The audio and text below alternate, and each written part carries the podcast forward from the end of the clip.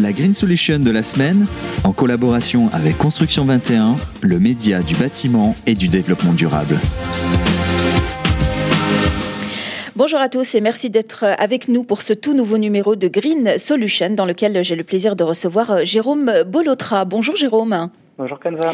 Jérôme, vous êtes associé à la direction stratégie digitale pour la société Hobo.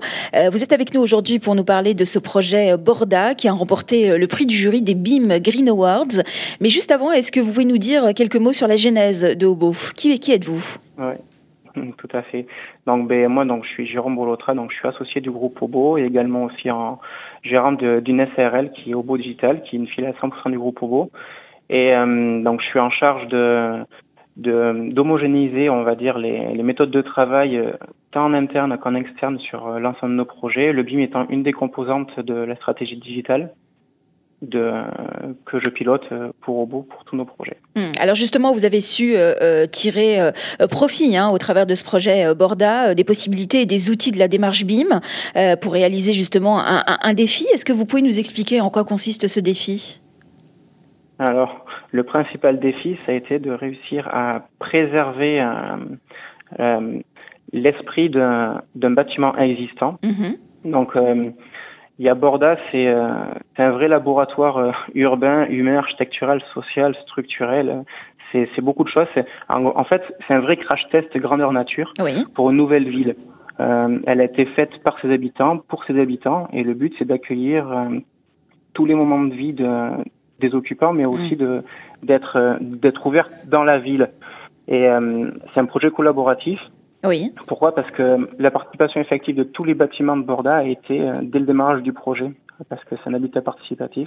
Également aussi en, en autopromotion, la nature de, de ce projet avec un financement qui est commun par tous les habitants mm-hmm. euh, a permis aussi une, une qualité d'écoute, parce que tous les choix ont dû être, euh, être mis à table, euh, sur, euh, à plat, avec des réunions hebdomadaires, euh, voire même euh, deux fois par semaine.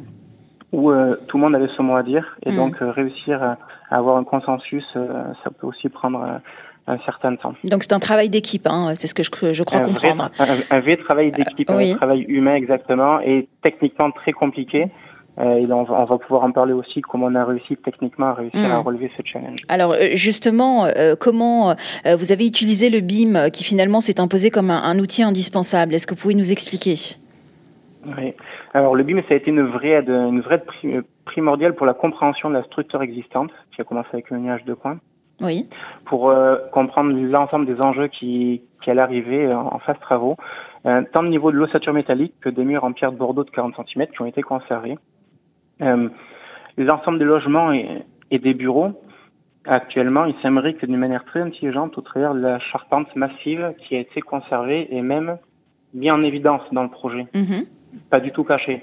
Donc aujourd'hui, il y a un esprit très très brut, industriel, euh, qui est visible si jamais vous venez euh, visiter Borda.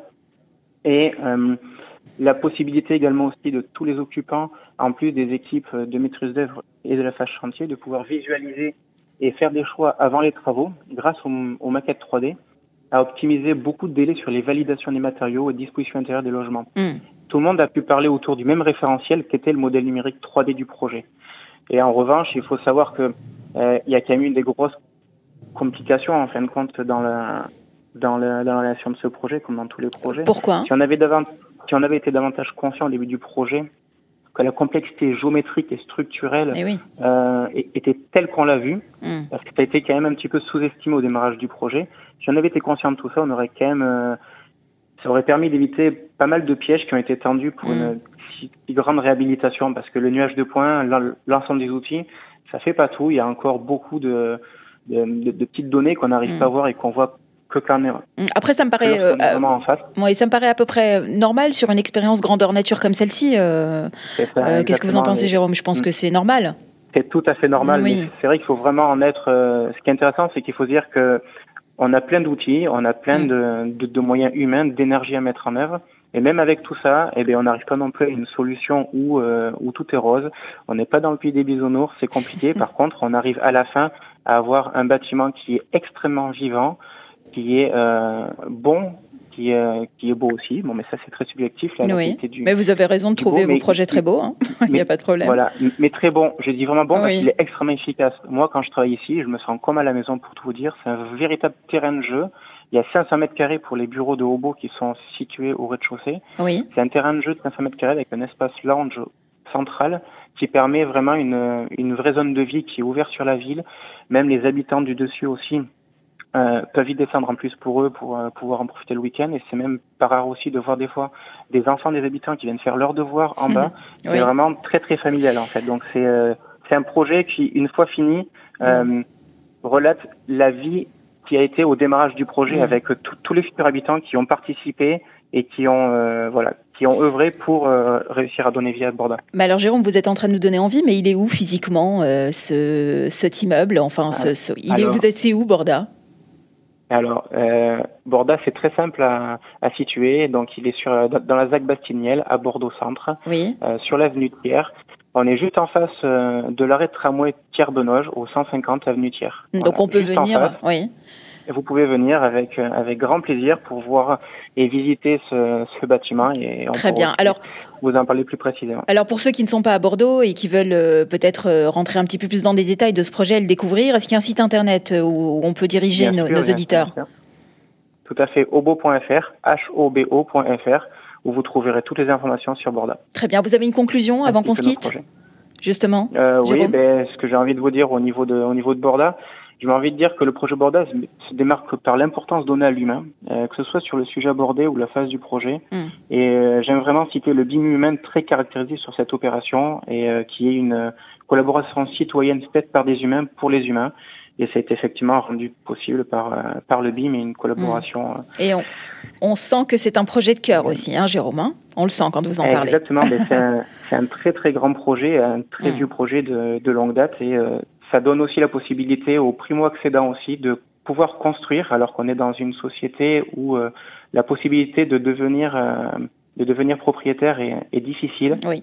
Et euh, ce type de projet en habitat participatif, où beaucoup de moyens humains sont mis en œuvre simultanément en autopromotion, donne la possibilité d'avoir des logements de grande qualité, de grandes surfaces, grandes terrasses, à des, une population qui aujourd'hui a des difficultés de se loger mmh. et euh, c'est un vrai exemple à suivre. Bon, bah écoutez, le message est passé en tout cas. Merci beaucoup pour cet échange, Jérôme Boulotra. Je rappelle que vous êtes associé à la direction stratégie digitale pour la société Hobo. Merci encore.